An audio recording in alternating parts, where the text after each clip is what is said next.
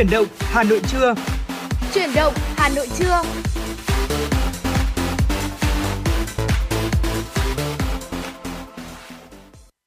Hồng Hạnh và Bảo Trâm xin chào quý vị thính giả thân yêu của FM96. Như vậy là chúng ta lại cùng gặp nhau trong thời lượng dành cho chuyển động Hà Nội trưa. Chúc quý thính giả sẽ có 120 phút đồng hành cùng với chúng tôi thật nhiều niềm vui và ý nghĩa. Và ngày hôm nay cũng là một ngày rất là đặc biệt, đúng không chị Bảo Trâm? Ngày Giáng sinh. Và Hồng Hạnh tin chắc rằng là ngày hôm nay thì chúng tôi sẽ có thể mang đến cho quý vị rất nhiều những thông tin hữu ích. Bên cạnh đó là những tin tức vô cùng nóng hổi và những ca khúc nữa. Vâng quý vị thân mến và cũng ờ, bởi vì ngày hôm nay là ngày Giáng sinh vì ừ. vậy nên là tất cả những chủ đề chúng tôi chuẩn bị thì cũng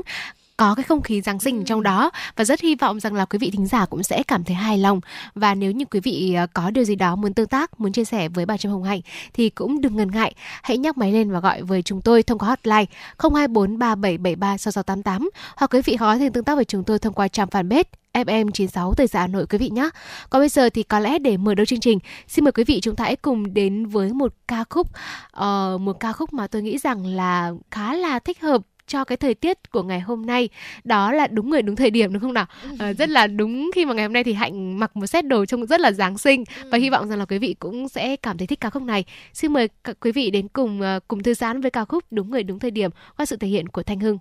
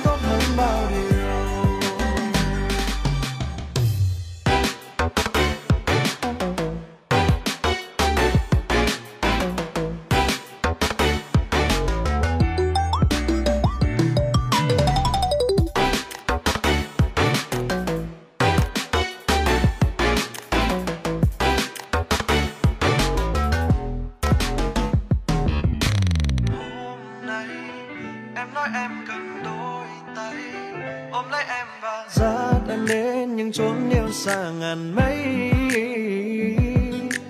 Hôm nay tạm ngưng hết những âu lo thương ngày,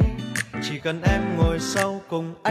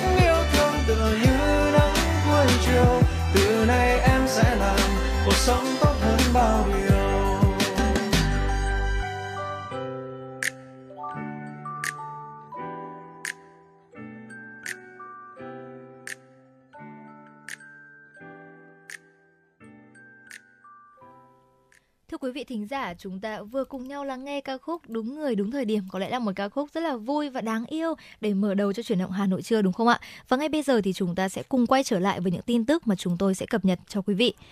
Thưa quý vị, Phó Thủ tướng Vũ Đức Đam ký nghị định số 104 của Chính phủ sửa đổi bổ sung một số điều của các nghị định liên quan đến việc nộp xuất trình sổ hộ khẩu, sổ tạm trú giấy khi thực hiện thủ tục hành chính, cung cấp dịch vụ công. Nghị định gồm 15 điều, trong đó từ điều 1 đến điều 13 của nghị định quy định việc sửa đổi, bổ sung các nghị định liên quan đến việc nộp, xuất trình sổ hộ khẩu, sổ tạm trú giấy khi thực hiện thủ tục hành chính, cung cấp dịch vụ công.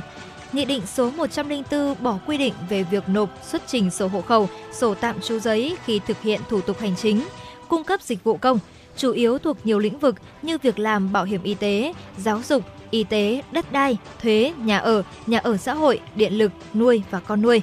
Thay vào đó thì khi thực hiện các thủ tục trên, người dân chỉ cần xuất trình một trong các loại giấy tờ như thẻ căn cước công dân, chứng minh nhân dân, giấy xác nhận thông tin về cư trú, giấy thông báo số định danh cá nhân và thông tin công dân trong cơ sở dữ liệu quốc gia về dân cư.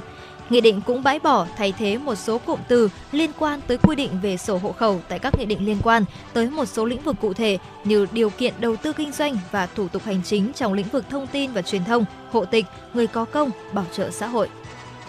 Thưa quý vị, cũng theo Nghị định 104, việc khai thác sử dụng thông tin về cư trú của công dân trong cơ sở dữ liệu quốc gia về dân cư được thực hiện bằng một trong các phương thức sau một Tra cứu khai thác thông tin cá nhân qua chức năng của hệ thống thông tin giải quyết thủ tục hành chính cấp bộ, cấp tỉnh đã được kết nối với cơ sở dữ liệu quốc gia về dân cư hoặc qua cổng dịch vụ công quốc gia. 2. Tra cứu thông tin cá nhân thông qua tài khoản định danh điện tử của công dân được hiển thị trong ứng dụng VNEID. 3 sử dụng thiết bị đầu đọc đã được kết nối trực tuyến với cơ sở dữ liệu quốc gia về dân cư, bao gồm thiết bị đọc mã QR hoặc thiết bị đọc chip trên thẻ căn cước công dân gắn chip. 4. Các phương thức khai thác khác theo quy định của pháp luật chuyên ngành. Cơ quan có thẩm quyền, cán bộ công chức viên chức cá nhân được giao trách nhiệm tiếp nhận giải quyết thủ tục hành chính, cung cấp dịch vụ công phải khai thác sử dụng thông tin về cư trú của công dân trong cơ sở dữ liệu quốc gia về dân cư để giải quyết thủ tục hành chính, cung cấp dịch vụ công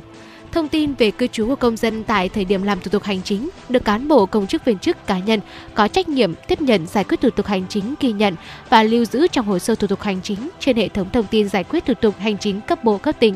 Trường hợp không thể khai thác được thông tin cư trú của công dân theo các phương thức nêu trên, cơ quan có thẩm quyền, cán bộ công chức viên chức cá nhân được giao trách nhiệm tiếp nhận giải quyết thủ tục hành chính, cung cấp dịch vụ công, có thể yêu cầu công dân nộp bản sao hoặc xuất trình một trong các giấy tờ có giá trị chứng minh thông tin về cư trú. Việc yêu cầu công dân nộp bản sao hoặc xuất trình giấy tờ có giá trị chứng minh thông tin về cư trú được nêu cụ thể trong quyết định công bố thủ tục hành chính của Bộ, cơ quan địa phương hoặc các văn bản thông báo dịch vụ của cơ quan tổ chức cung cấp dịch vụ. Các loại giấy tờ có giá trị chứng minh thông tin về cư trú bao gồm thẻ căn cước công dân, chứng minh nhân dân, giấy xác nhận thông tin về cư trú, giấy thông báo số định danh cá nhân và thông tin công dân trong cơ sở dữ liệu quốc gia về dân cư.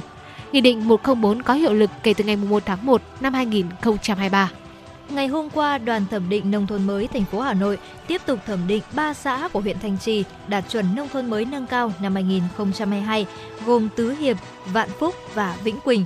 Kết luận tại hội nghị, ông Ngọ Văn Ngôn, Phó Tránh Văn phòng điều phối chương trình xây dựng nông thôn mới thành phố Hà Nội, trưởng đoàn thẩm định cho biết, Thanh Trì đang trong lộ trình phát triển từ xã thành phường, từ huyện thành quận. Tuy vậy, địa phương vẫn đặc biệt quan tâm đến công tác xây dựng nông thôn mới. Sự nỗ lực, cố gắng của cấp ủy, chính quyền địa phương và đặc biệt là sự chung sức của người dân đã đóng góp vào thành công của xây dựng nông thôn mới, nông thôn mới nâng cao, giúp đời sống vật chất, tinh thần của người dân nâng lên rõ rệt.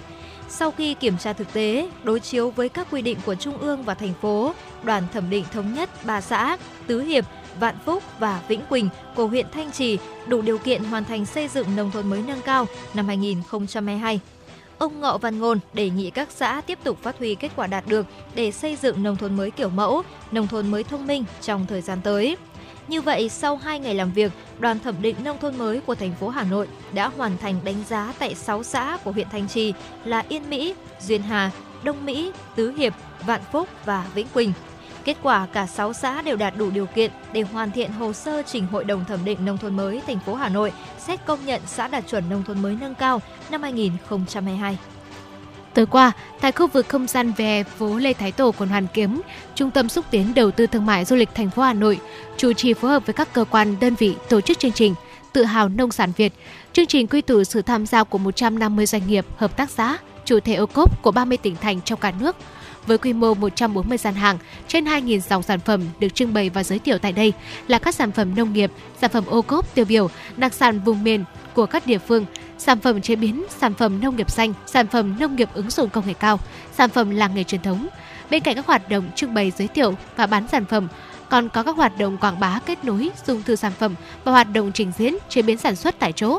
Phát biểu tại lễ khai mạc, ông Bùi Duy Quang, Phó Giám đốc Trung tâm xúc tiến đầu tư thương mại du lịch Hà Nội khẳng định đây là sự kiện được kỳ vọng sẽ thu hút sự quan tâm của nhiều người dân, du khách đến tham quan, mua sắm. Tham gia chương trình là cơ hội tốt để các đơn vị sản xuất kinh doanh nông sản giới thiệu trưng bày bán sản phẩm hàng hóa, tiềm năng và thế mạnh của địa phương. Qua đó quảng bá thương hiệu, xúc tiến thương mại sản phẩm hàng hóa nông sản Việt tới các thị trường trong nước và quốc tế. Ngoài việc tổ chức các gian hàng, ban tổ chức sẽ bố trí các mô hình tiểu cảnh gắn với chủ đề chào đón Noel năm mới để phục vụ nhu cầu vui chơi giải trí của khách tham quan, mua sắm. Chương trình diễn ra đến ngày mai 25 tháng 12. Thưa quý vị, vừa rồi là những thông tin đầu tiên mà chúng tôi muốn gửi đến quý vị trong chuyển động Hà Nội trưa ngày hôm nay. Và ngay bây giờ thì chúng ta sẽ cùng quay trở lại với không gian âm nhạc của FM96.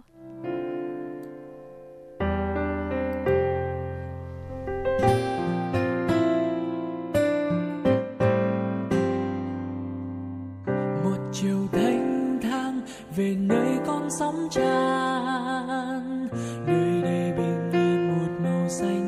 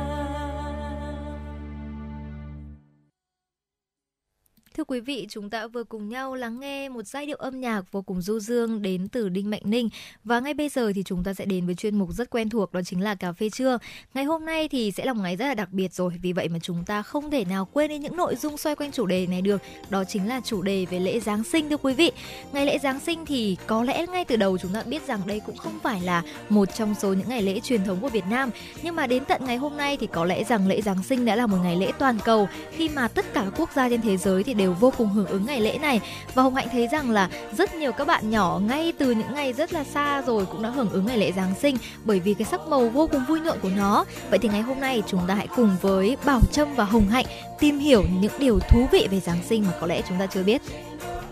Vâng quý vị thân mến, uh, đâu sẽ là những cái điều mà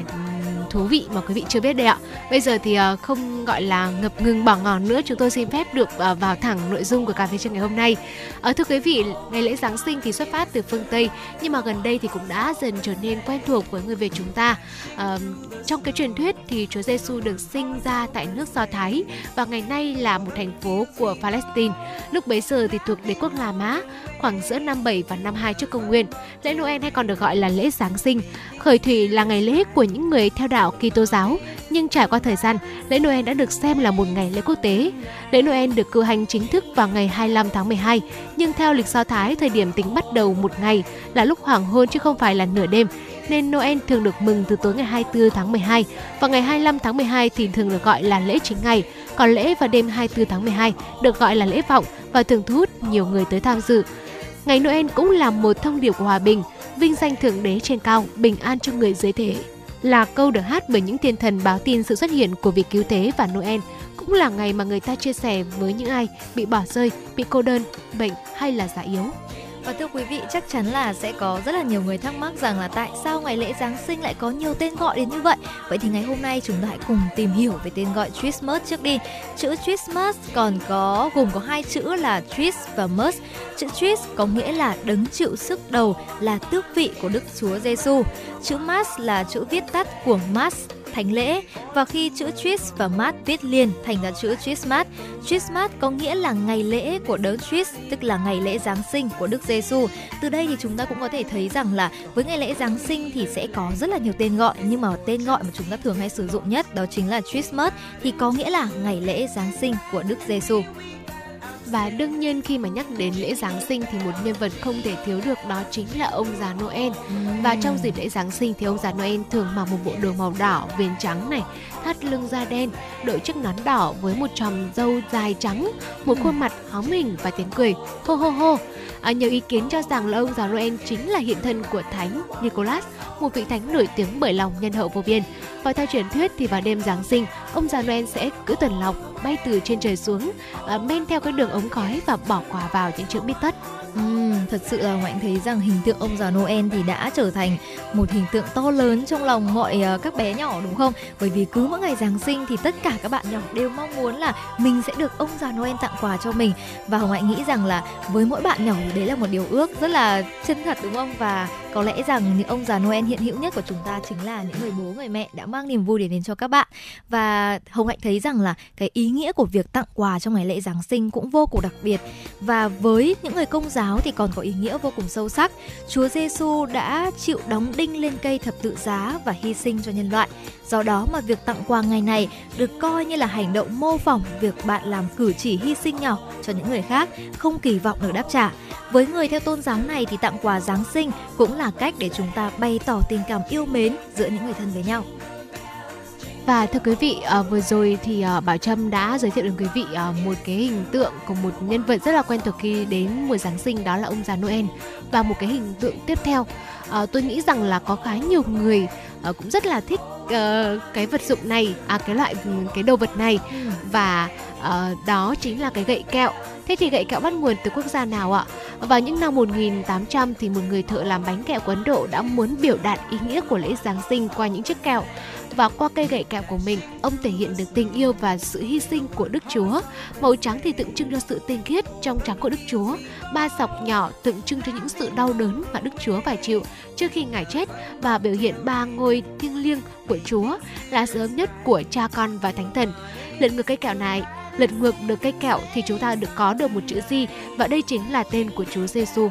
và tiếp đến đó chính là thiệp Giáng sinh. Thiệp Giáng sinh thì sẽ bắt nguồn từ năm 1843 khi ông Henry Chloe uh, sinh năm 1808 và mất năm 1882, một thương gia vô cùng giàu có của nước Anh đã nhờ John Carlos Hotley sinh năm 1817 và mất năm 1903, một họa sĩ ở London thiết kế một tấm thiệp thật đẹp để có thể là tặng bạn bè. Và không lâu sau thì trào lưu này đã du nhập sang Đức và tới 30 năm sau người Mỹ mới chấp nhận nó nó. Và đến tận bây giờ thì Mạnh đã thấy rằng là trong mỗi món quà thì sẽ luôn có một tấm thiệp Giáng sinh để chúng ta có thể là nhắn nhủ và ghi những cái lời nhắn gửi yêu thương của mình tới người nhận được món quà. Và gần như bây giờ thì bất cứ một hộp quà Giáng sinh nào cũng đã có một tấm thiệp Giáng sinh ở trong đó rồi. Và một cái đồ vật tiếp theo mà cũng gắn với ngày lễ rất là nhiều đó chính là ngôi sao Giáng sinh. À, ngôi sao ngôi sao năm cánh thường xuất hiện rực rỡ đủ màu sắc trong mùa Giáng sinh. Một ngôi sao to lớn được treo ở chỗ cao nhất của tháp chuông nhà thờ. À, từ đó căng giấy ra bốn phía, có nhiều ngôi sao nhỏ treo đèn lồng và kết hoa rất là đẹp mắt. Ngôi sao trong lễ Giáng sinh có ý nghĩa đặc biệt, quan trọng. Theo tương truyền thì lúc Chúa vừa chào đời thì xuất hiện một ngôi sao rực rỡ, ánh sáng tỏa ra mấy trăm dặm còn nhìn thấy. Và từ các vùng phía đông xa xôi, nơi thuộc lãnh độ lãnh thổ của Iran và Syria thì có ba vị vua được mặc khải tin rằng cứ lần theo ánh sáng ngôi sao tìm tới thì chắc chắn sẽ gặp phép lạ gọi là lễ ba vua. Từ đó thì ba vị tìm theo sự hướng dẫn của đường của ánh sáng để đến được với uh, thành Bethlehem nơi Chúa đã ra đời và ba vị này đã quỳ trước mặt Chúa và dâng lên Chúa các vật phẩm trầm hương và vàng bạc châu báu. Ngôi sao này đã trở thành một biểu tượng ý nghĩa trong mùa Giáng sinh và được treo ở chỗ sang trọng nhất ở các giáo đường, cơ sở tôn giáo trong đêm Giáng sinh để nhớ đến sự tích trên. Và ý nghĩa của ngôi sao còn tượng trưng cho phép lạ của thượng đế. Thưa quý vị, vừa rồi là một số những cái điều mà Hồng Hạnh và Bảo Trâm nghĩ rằng là có thể là rất nhiều bạn chưa biết và Hồng Hạnh mong rằng là với những thông tin trên thì đã có thể mang đến những thông tin hữu ích cho quý vị thính giả và mong rằng nếu mà quý vị thính giả còn có những điều nào đó đặc biệt, những kỷ niệm Giáng sinh đặc biệt hay là những thông tin mà muốn chia sẻ với chúng tôi thì hãy ngay lập tức tương tác với chúng tôi qua fanpage của chương trình là tin tức thời sự truyền động Hà Nội FM 96. Bên cạnh đó là số hotline của chúng tôi và Bảo Trâm Hồng Hạnh cũng rất mong là có thể nhận được những tương tác và cả những yêu cầu âm nhạc đến từ quý vị thính giả nữa. Và quý vị thân mến, hiện tại thì ờ, những giai điệu ngọt ngào của ca khúc Jingle Bell cũng đã cất lên rồi. Bây giờ thì xin mời quý vị chúng ta hãy cùng thư giãn về ca khúc này quý vị nhé. Và chúng tôi cũng sẽ quay trở lại sau ít phút.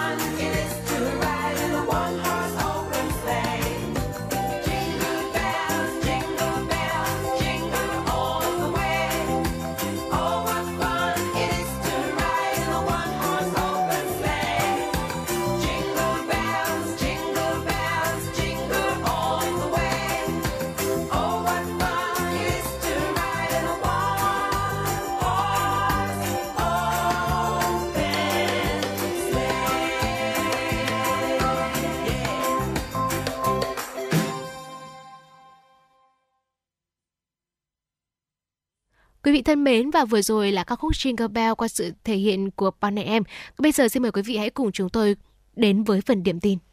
Thưa quý vị, tối qua khu phố ẩm thực đêm kết hợp đi bộ tại đảo Ngọc Ngũ Xã, phường Trúc Bạch, quận Ba Đình, Hà Nội chính thức được khai trương. Không gian phố ẩm thực đêm kết hợp đi bộ đảo Ngọc Ngũ Xã gồm 7 khu phố. Ngũ Xã, Ngũ Xá thưa quý vị, Trần Tế Sương, Nguyễn Khắc Hiếu, Mạc Đĩnh Chi, Nam Tràng, Lạc Chính và Trấn Phú. Trong đó, trung tâm đảo là phố Ngũ Xã và phố Nguyễn Khắc Hiếu. Các tuyến phố trên được định hướng phát triển hoạt động kinh doanh hiện có đã được nhiều người biết đến và tìm đến thưởng thức như phở cuốn, đồ nướng, lẩu cùng những quán cà phê có khung cảnh đẹp nhìn ra hồ Trúc Bạch. Ban quản lý cũng cho biết sẽ tổ chức chợ hàng hóa, sản phẩm ô cốp của các địa phương cùng hoạt động văn hóa, văn nghệ vào cuối tuần và dịp lễ hội. Trong giai đoạn đầu, phố đi bộ kết hợp ẩm thực này sẽ mở cửa từ 19 giờ đến 24 giờ các ngày thứ sáu, thứ bảy và chủ nhật. Sau giai đoạn thí điểm sẽ xem xét đón khách du lịch hàng ngày từ 19 giờ đến 5 giờ sáng hôm sau. Việc thành lập tuyến phố đi bộ mới không chỉ giúp thúc đẩy phát triển các hoạt động kinh tế xã hội mà còn thu hút khách du lịch với các loại hình văn hóa đặc trưng, giàu bản sắc của các địa phương ở Hà Nội. Thưa quý vị, trường Trung học phổ thông khoa học giáo dục ở Hà Nội vừa tổ chức cả một ngày trải nghiệm để học sinh tìm hiểu nhiều điều về Hà Nội xưa và nay. Một tuần tìm hiểu, các học sinh biết được nhiều điều về lịch sử làng nghề nửa thế kỷ của Hà Nội, lại có thêm nhiều kiến thức vật lý, toán học đến từ thực tế. Còn những sản phẩm mây che đan lại mang đến cho các học sinh sự bất ngờ về óc sáng tạo của những người thợ làng nghề. Những chiếc túi sách, chiếc chụp đèn hay là chiếc mũ đều rất độc đáo. Đây là năm đầu tiên lớp 10 có hoạt động giáo dục địa phương theo chương trình giáo dục phổ thông mới. Các nhà trường có thể linh hoạt trong cách tổ chức. Trường Trung học phổ thông khoa học giáo dục chọn cách cho học sinh tìm hiểu một tuần rồi tổ chức thành cả một ngày trải nghiệm một hoạt động không hề tính điểm số chỉ đánh giá đạt hay là không đạt. Thế nhưng các học sinh đều chăm chút cho từng công việc của mình. Các em đã biết nhiều hơn về Hà Nội qua những làng hoa, những sản phẩm hay là kiến trúc từng góc phố. Hà Nội, nơi mà các em đã được sinh ra, đang lớn lên và sẽ luôn gìn giữ. Hôm qua tại Hà Nội, Liên đoàn bóng đá Việt Nam VFF và công ty cổ phần Việt Nam tổ chức lễ công bố đối tác hàng đầu tài trợ cho các đội tuyển Việt Nam gồm đội tuyển bóng đá Việt Nam, đội tuyển bóng đá nữ Việt Nam và đội tuyển U23 Việt Nam. Theo đó, chương trình hợp tác bắt đầu từ tháng 2 năm 2023 với mục tiêu tiếp tục góp phần nuôi dưỡng tình yêu bóng đá trong hàng triệu trái tim Việt và tiếp thêm sức mạnh cho các cầu thủ của các đội tuyển quốc gia lập thành tích và khẳng định tên tuổi nâng tầm bóng đá Việt Nam trên trường quốc tế. Tổng thư ký VFF Dương Nghiệp Khôi cho biết, trong những năm qua, bóng đá Việt Nam liên tục giành được những thành tích ấn tượng trên các đấu trường khu vực và quốc tế, được ghi nhận bởi FIFA trong năm 2022 với vị trí 96 trên 211 trên bảng xếp hạng bóng đá nam và 34 trên 187 trên bảng xếp hạng bóng đá nữ, dẫn đầu khu vực Đông Nam Á. Tại buổi lễ, Tổng Giám đốc Công ty Việt Nam Nguyễn Thành Huân chia sẻ, bóng đá ở Việt Nam không chỉ là một môn thể thao mà còn là niềm đam mê, khát vọng vinh quang gắn kết tinh thần dân tộc. Với sứ mệnh tiếp năng lượng, bừng sức sống, đã trở thành đối tác của Liên đoàn bóng đá Việt Nam, đồng hành với các đội tuyển bóng đá quốc gia trên chặng đường chinh phục các giải đấu sắp tới.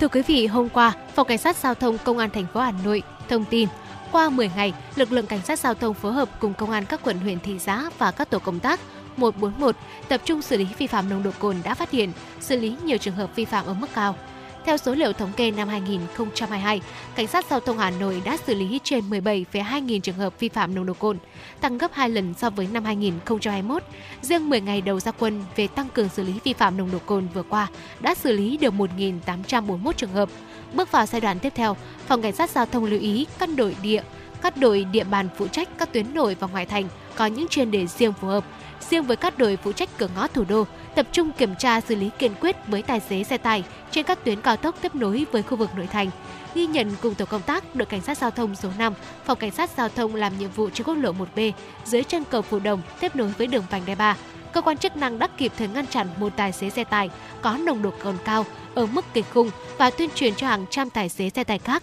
di chuyển đến quốc lộ 1B, quốc lộ 5 Thưa quý vị, vừa rồi là những thông tin chúng tôi muốn gửi đến quý vị trong chuyển động Hà Nội trưa ngày hôm nay. Và ngay bây giờ thì Hồng Hạnh cũng đã nhận được một thông báo đến từ trang fanpage của chuyển động Hà Nội. Đó chính là một yêu cầu âm nhạc. Không biết là chị Bảo Trâm có thể giúp Hồng Hạnh gửi đến quý vị thính giả ca khúc này hay không? Vâng ạ, bạn à, thính giả có nickname là Phương Nguyễn có gửi đến chương trình yêu cầu chương trình à, là có thể giúp bạn ấy phát ca khúc Last Christmas qua sự thể hiện của nhóm Quam. Bây giờ thì uh, Ờ, xin được chúc bạn Phương Nguyễn cũng như quý vị thính giả nghe đài chúng ta có một ngày Giáng sinh thật là an lành quý vị nhé. Và xin mời quý vị chúng ta hãy cùng thư giãn về ca khúc này.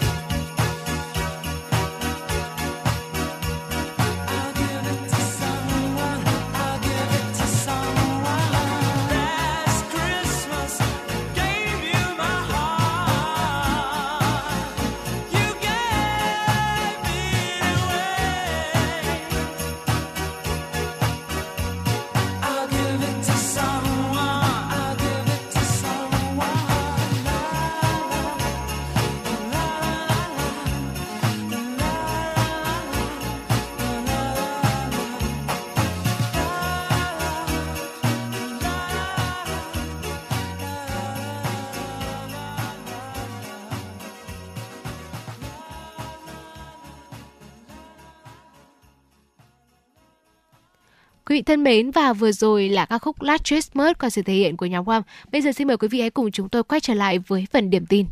Thưa quý vị và các bạn, công ty BioNTech của Đức thông báo mới chuyển 11.500 liều vaccine COVID-19 đến Trung Quốc, đánh dấu lần đầu tiên vaccine ngoại đến nước đông dân nhất thế giới kể từ đầu dịch. Lô hàng này có chứa cả vaccine COVID-19 nhắm vào chủng ban đầu và vaccine đã được cập nhật nhắm vào dòng BA.4 và BA.5 của biến thể Omicron. Số vaccine này sẽ được sử dụng cho các nhân viên đại sứ quán Đức tại Bắc Kinh và các công ty Đức tại Thượng Hải, Quảng Châu, Thẩm Dương và Thành Đô. Theo hãng tin Reuters, đây là lô vaccine COVID-19 sản xuất ở nước ngoài đầu tiên đến Trung Quốc kể từ đầu dịch đến nay. Hiện Trung Quốc vẫn chỉ sử dụng các loại vaccine được phát triển trong nước là Sinopharm và Sinovac.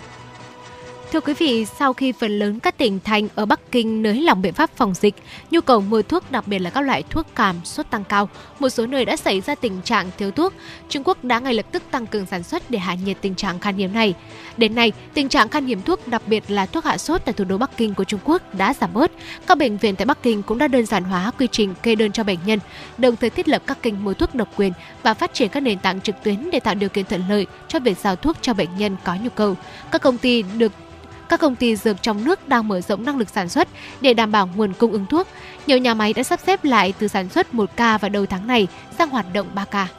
Dạng sáng nay, theo giờ Việt Nam, Quốc hội Mỹ đã thông qua gói chi tiêu ngân sách cho năm tài chính 2023 trị giá 1.700 tỷ đô la Mỹ. Việc thông qua gói ngân sách khổng lồ này giúp tránh nguy cơ đóng cửa chính phủ. Sau Thượng viện, Hạ viện Mỹ đã bỏ phiếu thông qua dự luật chi tiêu khổng lồ cho tài khóa năm 2023 dự luật cung cấp 858 tỷ đô la Mỹ cho chi tiêu quốc phòng và 772,5 tỷ đô la Mỹ dành cho chăm sóc y tế cựu chiến binh. 45 tỷ đô la Mỹ dành hỗ trợ khẩn cấp cho Ukraine và các đồng minh NATO và khoảng 40 tỷ đô la Mỹ để ứng phó với các thảm họa thiên tai như bão, cháy rừng và lũ lụt.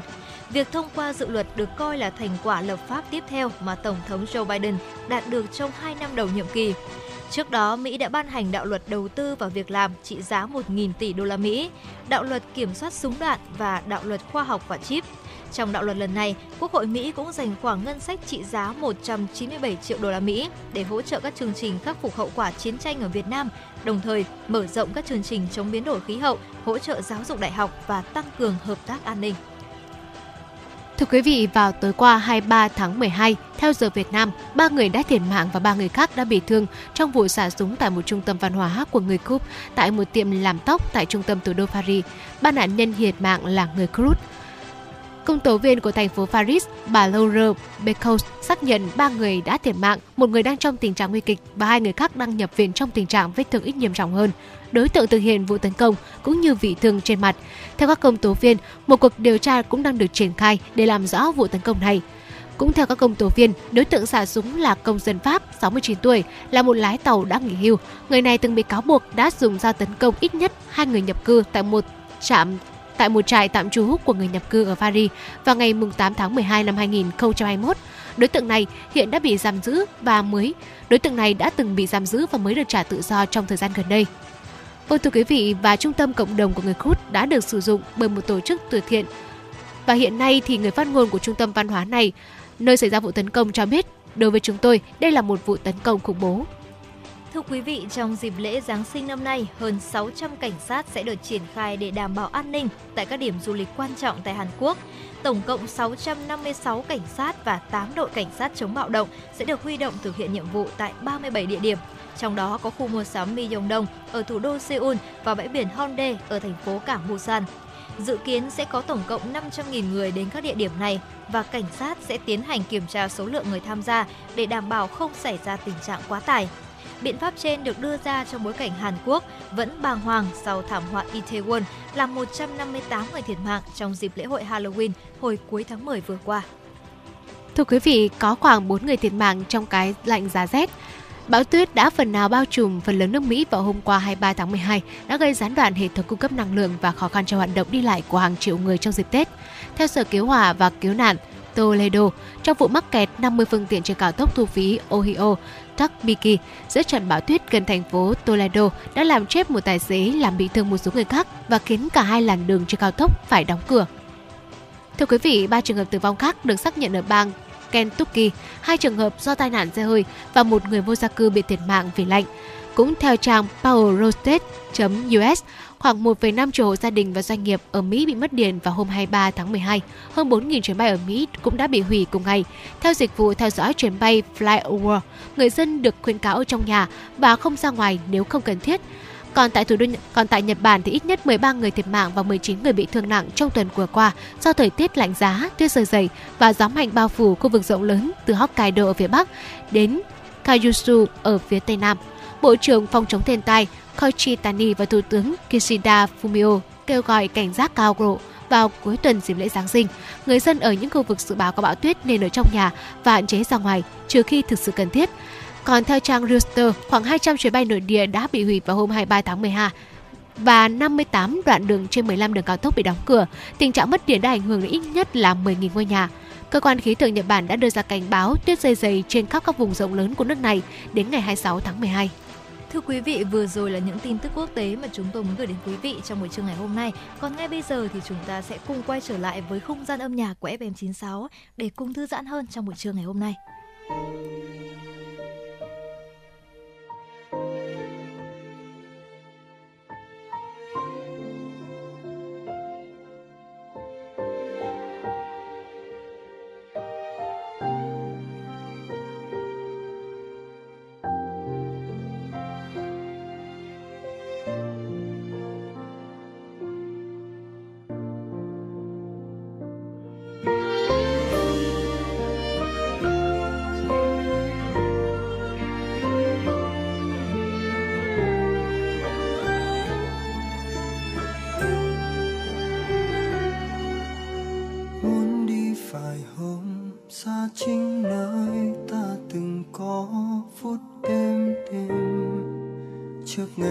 Ngày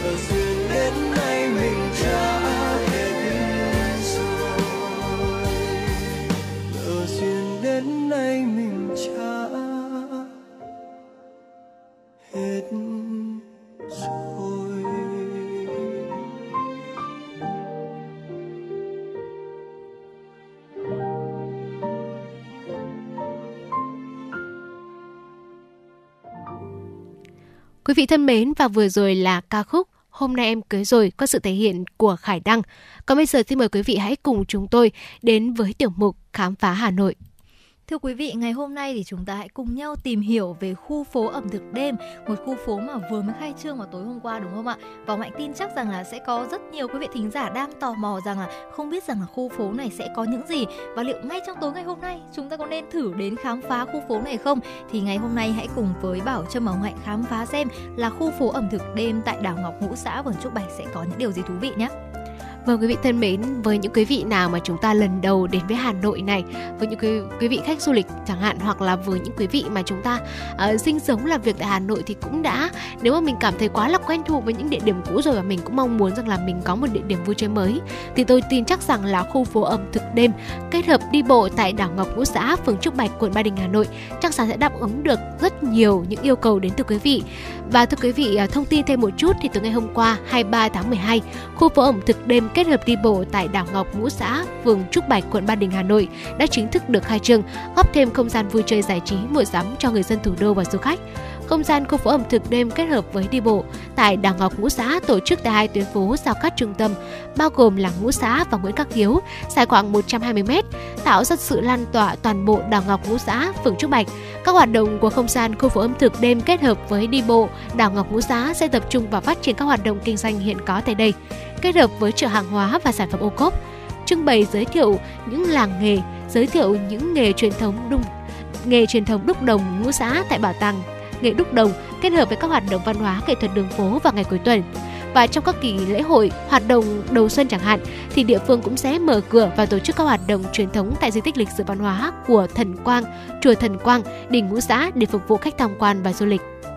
Thưa quý vị và Hồng Hạnh cũng có thể thấy rằng là trong các kỳ lễ hội hay là hoạt động đầu xuân thì địa phương sẽ có mở cửa và tổ chức hoạt động truyền thống tại các di tích lịch sử văn hóa như là chùa Thần Quang, đỉnh Ngũ Xá để phục vụ khách tham quan. Bên cạnh đó là chúng ta còn có là khu phố ẩm thực được mở tất cả các ngày trong tuần. Riêng các ngày cuối tuần từ 18 giờ thứ sáu đến 24 giờ chủ nhật thì sẽ cấm các phương tiện giao thông cơ giới tại hai tuyến phố Ngũ Xã và Nguyễn Khắc Hiếu để dành không gian cho khách đi bộ thưởng thức ẩm thực. Và tại lễ khai trương thì Chủ tịch Ủy ban Nhân dân quận Ba Đình Tạ Nam Chiến cho biết, khu phố ẩm thực đêm kết hợp đi bộ đảo Ngọc Ngũ Xã được hình thành sẽ là một không gian văn hóa ẩm thực mới trên địa bàn quận, là nơi quảng bá sản phẩm ô cốp, quà tặng du lịch của Hà Nội, của quận Ba Đình và giới thiệu vinh danh nghề đúc đồng truyền thống. Khu phố ẩm thực được hình thành cũng sẽ góp phần xây dựng hình ảnh du lịch thủ đô Hà Nội là điểm đến an toàn, thân thiện, chất lượng và hấp dẫn đóng góp vào sự phát triển kinh tế đô thị, du lịch thủ đô nói chung và cả quận Ba Đình nói riêng.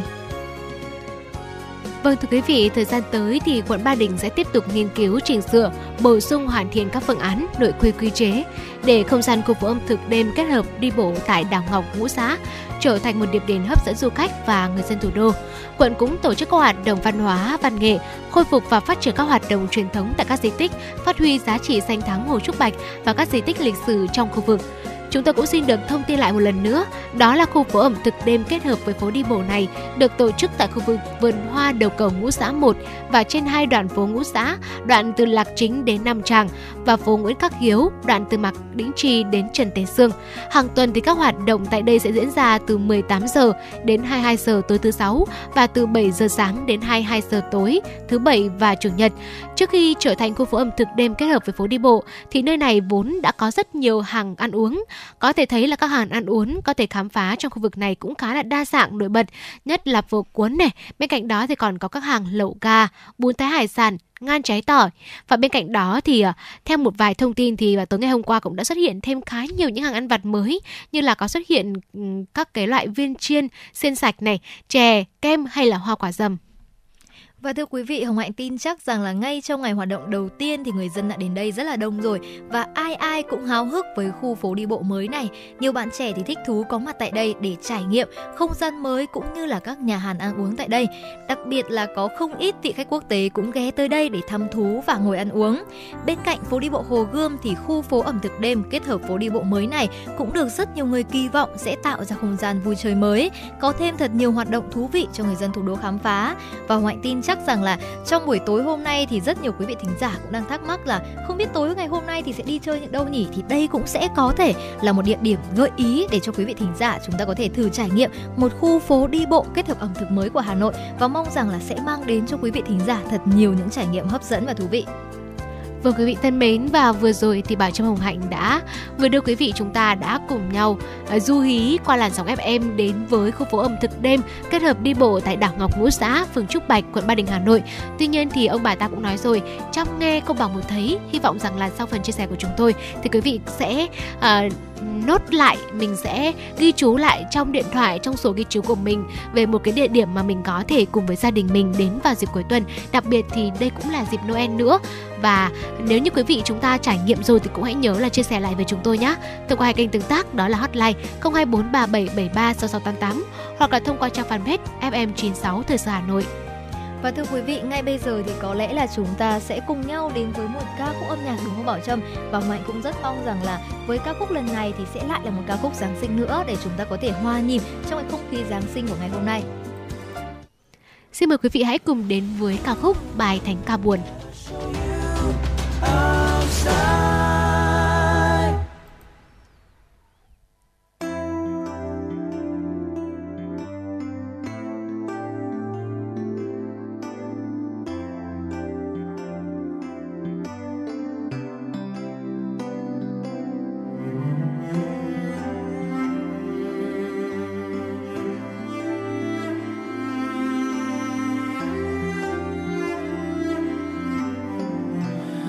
Bài thánh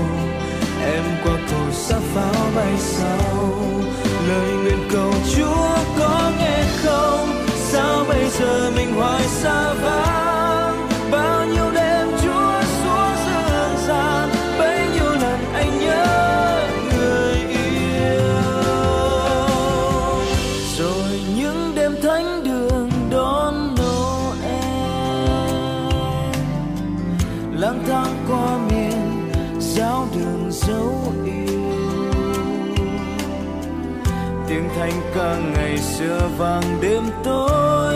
nhớ qua đi thôi, giọng hát ai buồn. Đêm thanh vô cùng lạnh giá hồn.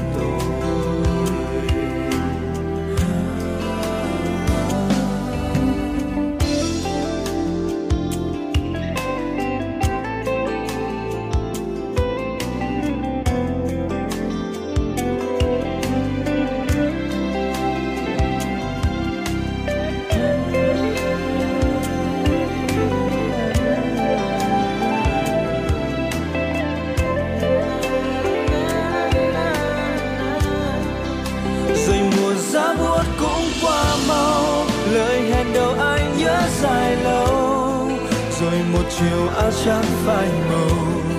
em qua cầu xa pháo bay sau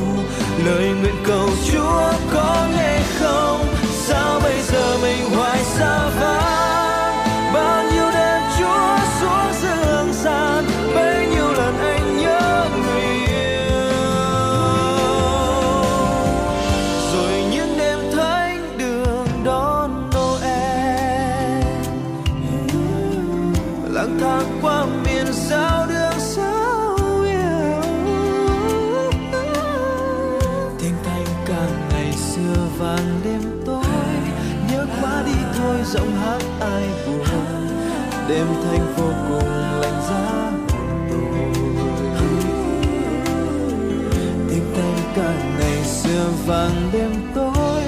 nhớ quá đi thôi, giọng hát ai buồn. Đêm thành vô cùng lạnh giá.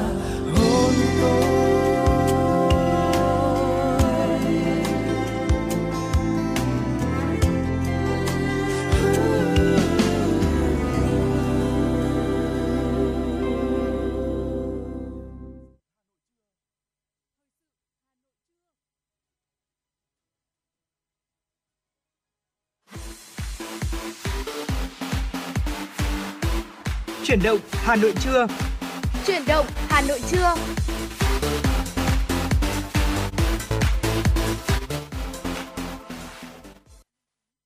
Quý vị thân mến và vừa rồi là bài thánh qua bài thánh ca buồn qua sự thể hiện của Oblast.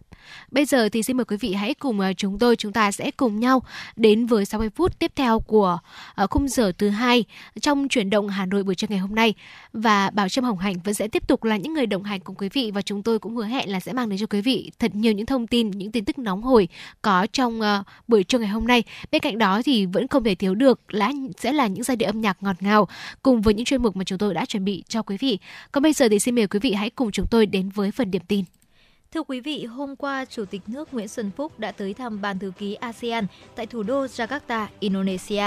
Chủ tịch nước bày tỏ vui mừng được gặp Tổng thư ký ASEAN và các đại sứ, đại biện các nước thành viên tại ngôi nhà chung của gia đình ASEAN trong ngày làm việc cuối năm 2022, trước kỳ nghỉ lễ Giáng sinh và năm mới. Chủ tịch nước Nguyễn Xuân Phúc khẳng định, trong đường lối đối ngoại của mình, Việt Nam đặc biệt coi trọng quan hệ với ASEAN và luôn nỗ lực đóng góp tích cực để xây dựng ASEAN đoàn kết, vững mạnh, đề cao vai trò trung tâm của ASEAN trong cấu trúc an ninh khu vực, hướng tới mục tiêu cộng đồng ASEAN năm 2025. Trước thềm năm mới 2023 là năm Indonesia sẽ là chủ tịch ASEAN với chủ đề ASEAN tầm vóc, tầm điểm của tăng trưởng. Chủ tịch nước Nguyễn Xuân Phúc chúc Indonesia sẽ thành công và chúc các nước thành viên ASEAN cùng tự hào và vững tin tiếp tục con đường đi lên của cộng đồng ASEAN tự chủ, tự cường và phát triển phồn vinh. Thưa quý vị, cũng trong ngày hôm qua, Thủ tướng Chính phủ Phạm Minh Chính đã dự lễ khánh thành Trung tâm Nghiên cứu và Phát triển R&D của tập đoàn Samsung tại Hà Nội. Trung tâm R&D mới của Samsung tại Hà Nội được khởi công xây dựng từ tháng 3 năm 2020 với tổng vốn đầu tư 220 triệu đô la Mỹ. Đây là trung tâm R&D lớn nhất Đông Nam Á và là một trong 18 trung tâm R&D của Samsung trên khắp thế giới. Phát biểu tại sự kiện, Thủ tướng Phạm Minh Chính nhấn mạnh, sau 30 năm thiết lập quan hệ ngoại giao, Việt Nam và Hàn Quốc đã trở thành những đối tác quan trọng hàng đầu của nhau và là hình mẫu thành công dựa trên sự chân thành, tin cậy về chính trị, sự năng động linh hoạt bền vững trong hợp tác kinh tế và sự gắn bó sâu sắc trong giao lưu nhân dân. Hoạt động hiệu quả của Samsung thời gian vừa qua của Hoạt động hiệu quả của Samsung thời gian vừa qua đã có đóng góp quan trọng cho Việt Nam và là một trong những thành quả của quá trình hợp tác phát triển giữa hai nước. Thủ tướng đề nghị Samsung tiếp tục mở rộng các hoạt động đầu tư kinh doanh, coi Việt Nam là cứ điểm quan trọng, chiến lược toàn cầu, toàn diện về sản xuất, nghiên cứu phát triển các sản phẩm chủ lực của thị trường quốc tế. Thủ tướng cũng mong muốn tập đoàn khẩn trương chuẩn bị các điều kiện cần thiết để sớm sản xuất thử các sản phẩm lưới bóng chip bán dẫn, khởi đầu tốt đẹp cho mục tiêu khép kín chuỗi sản xuất trong lĩnh vực điện, điện tử của tập đoàn tại Việt Nam. Công an thành phố Hà Nội vừa tổ chức tổng kết công tác công an và phong trào thi đua vì an ninh Tổ quốc năm 2022, triển khai chương trình công tác và phong trào thi đua năm 2023. Các ủy viên Bộ Chính trị, Đại tướng Tô Lâm, Bộ trưởng Bộ Công an và Bí thư Thành ủy Đinh Tiến Dũng đến dự. Năm 2022, cùng thành phố vượt qua nhiều thách thức, lực lượng công an đã chủ động linh hoạt, hoàn thành xuất sắc mọi nhiệm vụ được giao. Thủ đô Hà Nội tiếp tục là điểm đến an toàn sau đại dịch. Gần 2.000 lượt sự kiện chính trị kỳ cuộc diễn ra trên địa bàn đã được bảo vệ tuyệt đối an toàn trật tự an toàn xã hội được đảm bảo, kiềm chế, kéo giảm tội phạm 18,1%, tỷ lệ điều tra khám phá án chung đạt 87,3%, án nghiêm trọng, đặc biệt nghiêm trọng đạt 97,8%.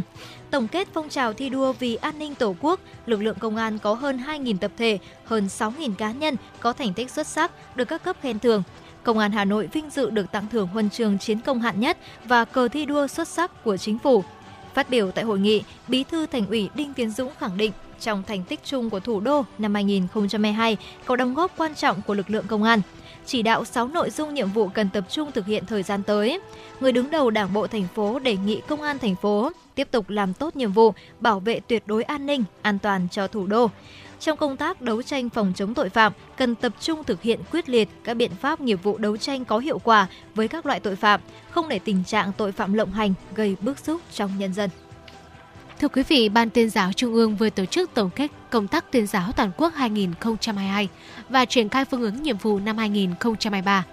Bí thư Trung ương Đảng, trưởng ban tuyên giáo Trung ương Nguyễn Trọng Nghĩa chủ trì hội nghị năm 2022, toàn ngành tuyên giáo đã hoàn thành khối lượng công việc, có những kết quả nổi bật đột phá so với năm 2021, được cán bộ đảng viên và dư luận đánh giá cao toàn ngành đã tiếp tục góp phần hoạch định chủ trương đường lối, đẩy mạnh nâng cao chất lượng hiệu quả công tác xây dựng Đảng về chính trị, đường lối, tư tưởng đạo đức và công tác tuyên giáo tuyên truyền thông tin đối ngoại. Thưa quý vị, định hướng dư luận xã hội thông qua báo chí xuất bản, văn hóa nghệ thuật, khoa giáo, xây dựng ngành tuyên giáo đạt nhiều thành tích ấn tượng, đạt hiệu quả cao, thể hiện rõ vai trò đi trước, mở đường, đi cùng thực hiện, đi sau tổng kết. Năm 2023 diễn ra nhiều sự kiện quan trọng của đất nước toàn ngành tuyên giáo với phương châm bản lĩnh, trí tuệ, đoàn kết quyết liệt sẽ khẩn trương xây dựng các nhiệm vụ trọng tâm, trong đó tiếp tục đẩy mạnh nội dung hoạt động, đổi mới công tác tuyên giáo, nắm bắt tình hình, bám sát dư luận, tiếp tục tuyên truyền chủ trương đường lối chính sách pháp luật của Đảng và Nhà nước, cổ vũ phát huy truyền thống đoàn kết, phấn đấu đạt nhiều kết quả to lớn hơn nữa. Thưa quý vị, phát biểu chỉ đạo tại hội nghị tổng kết công tác nội chính, cải cách tư pháp và phòng chống tham nhũng tiêu cực năm 2022, triển khai nhiệm vụ trọng tâm năm 2023, sáng nay, Ủy viên Trung ương Đảng, Phó Bí thư Thường trực Thành ủy Nguyễn Thị Tuyến nhấn mạnh, năm 2023 là năm bản lề, năm tăng tốc, thực hiện thành công các chủ trương, nhiệm vụ và nghị quyết Đại hội Đảng các cấp. Vì vậy, công tác nội chính và phòng chống tham nhũng của thành phố phải tiếp tục đổi mới, nâng cao chất lượng. Cùng với việc thực hiện tốt đề án số 08 của Thành ủy, cần chủ động nắm chắc tình hình, triển khai thực hiện các kế hoạch, phương án bảo vệ tuyệt đối an toàn các mục tiêu trọng điểm, các sự kiện chính trị, ngoại giao, các hoạt động kinh tế, văn hóa, xã hội, thể thao, các hoạt động của lãnh đạo Đảng, nhà nước, thành phố trên địa bàn thủ đô diễn ra trong năm 2023 đề nghị Ban Nội chính Thành ủy tham mưu kịp thời cho Thường trực Thành ủy về công tác lãnh đạo, chỉ đạo hoạt động của các cơ quan khối nội chính, tư pháp nhằm nâng cao chất lượng, hiệu quả công tác điều tra, truy tố, xét xử, thi hành án, tham mưu, tập trung thực hiện dứt điểm các kết luận thanh tra, nhất là các kết luận của Ban chỉ đạo Trung ương về phòng chống tham nhũng tiêu cực đối với các đơn vị của thành phố, đảm bảo không có vùng cấm trong phòng chống tham nhũng tiêu cực. Phó Bí thư Thường trực Thành ủy đề nghị toàn ngành nội chính tập trung giả soát, giải quyết xử lý đơn thư khiếu nại, tố cáo, vụ việc phức tạp, nhạy cảm, tồn động, kéo dài. Trước mắt từ nay đến Tết Nguyên đán, Thường trực Thành ủy yêu cầu các cơ quan nội chính thành phố, các quận huyện, thị ủy, các đảng ủy trực thuộc thành ủy tập trung lãnh đạo, chỉ đạo, thực hiện nghiêm túc các chỉ thị của Trung ương, Thành ủy, Ủy ban nhân dân thành phố nhằm đảm bảo an ninh chính trị, trật tự an toàn xã hội trên địa bàn thành phố. Đảng ủy Tổng công ty Đầu tư và Phát triển Hạ tầng Đô thị vừa tổ chức hội nghị kiểm điểm tự phê bình và phê bình năm 2022. Phát biểu chỉ đạo, Phó Bí thư Thành ủy Nguyễn Ngọc Tuấn ghi nhận những kết quả mà Tổng công ty UDIC đã đạt được trong năm 2022. Dù tình hình dịch bệnh COVID-19 diễn biến phức tạp, tình hình thế giới có nhiều biến động, nhưng tổng công ty vẫn đạt và vượt các chỉ tiêu kế hoạch sản xuất, kinh doanh, đảm bảo thu nhập việc làm cho người lao động. Cùng đó, tổng công ty đã làm tốt công tác quy hoạch cán bộ theo quy định. Tổng doanh thu đạt hơn 8.300 tỷ đồng, vượt mức kết quả với 133%, lợi nhuận đạt hơn 1.300 tỷ đồng. Trong năm 2023, đồng chí Nguyễn Ngọc Tuấn đề nghị tổng công ty có kế hoạch xây dựng phương hướng khắc phục những tồn tại, hạn chế, phát huy truyền thống đoàn kết, văn hóa doanh nghiệp với vai trò đi đầu trong xây dựng phát triển hạ tầng, tổng công ty cần bám sát định hướng phát triển của thành phố để tham gia các chương trình công tác của thành ủy, đặc biệt các chương trình đề án lớn về chỉnh trang phát triển đô thị, cải tạo chung cư cũ, xây dựng nhà ở xã hội, tiếp tục phát huy truyền thống đoàn kết, có khát vọng hoài bão phát triển và khẳng định thương hiệu để xây dựng các công trình mang đậm dấu ấn riêng. Thưa quý vị, nhân dịp lễ Giáng sinh năm 2022, Ban Thường trực Ủy ban Mặt trận Tổ quốc thành phố đã đến thăm chúc mừng các chức sắc, chức việc tại các hội thánh, giáo phận, giáo sứ trên địa bàn thành phố. Phó Chủ tịch Thường trực Ủy ban Mặt trận Tổ quốc thành phố Nguyễn Anh Tuấn đã đến thăm chúc mừng Giáng sinh Mục sư Hội trưởng Hội Thánh Tin lành Việt Nam miền Bắc Bùi Văn Sản, Mục sư Quản nhiệm Hội Thánh Tin lành Hà Nội Nguyễn Kim Cương cùng các chức sắc, chức việc và tín đồ tin lành. Phó Chủ tịch Mặt trận thành phố Nguyễn Sĩ Trường đến thăm chúc mừng giám mục Diêu Sê Đỗ Quang Khang, giám mục phó giáo phận Bắc Ninh, thăm chúc mừng linh mục Đa Minh Nguyễn Văn Kinh, linh mục chính sứ Đổi Cốc và giáo dân họ giáo Bến Cốc, huyện Sóc Sơn. Phó Chủ tịch Mặt trận thành phố Nguyễn Thị Kim Dung đã đến thăm chúc mừng Giáng sinh tại các giáo sứ Yên Khoái, huyện Ba Vì, giáo sứ Đồng Chiêm, huyện Mỹ Đức, giáo sứ Miêng Thượng, huyện Ứng Hòa. Cùng với những lời chúc tốt đẹp nhất nhân dịp lễ trọng của đồng bào công giáo, Ủy ban Mặt trận Tổ quốc thành phố mong muốn các vị chức sắc dẫn dắt vận động các tín đồ, tín hữu sống tốt đời, đẹp đạo, kính Chúa, yêu nước, tích cực tham gia các cuộc vận động, phong trào thi đua yêu nước, chung sức xây dựng phát triển thủ đô. Nhân dịp này, Mặt trận thành phố đã trao tặng bò sinh sản và hơn 100 phần quà trị giá 1 triệu đồng mỗi suất và cho các hộ gia đình công giáo nghèo như một món quà Giáng sinh ấm áp mang đến niềm vui, năm mới và hạnh phúc.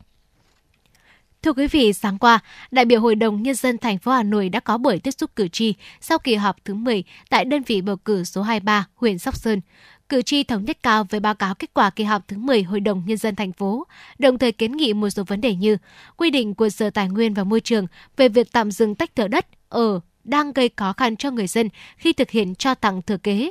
Cử tri xã Thành Xuân kiến nghị hệ thống đèn chiếu sáng từ đoàn đường Võ Văn Kiệt tới khu vực cầu xây xã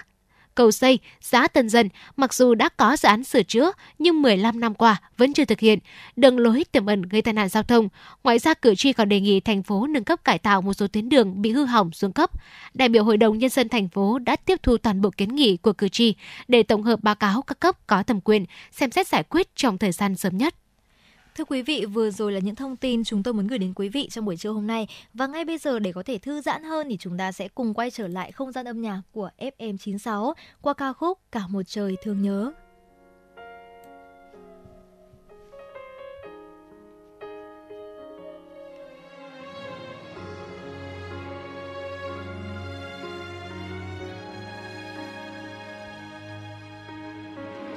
Cả một trời thương nhớ trời ngu ngơ, một trời ngây thơ. Cả một đời lầm lỡ để rồi bơ vơ, để rồi tan vỡ. Chỉ là nước mắt cứ thế rơi chỉ là nỗi nhớ muốn cất lời. Chỉ là những ngón tay không thể buông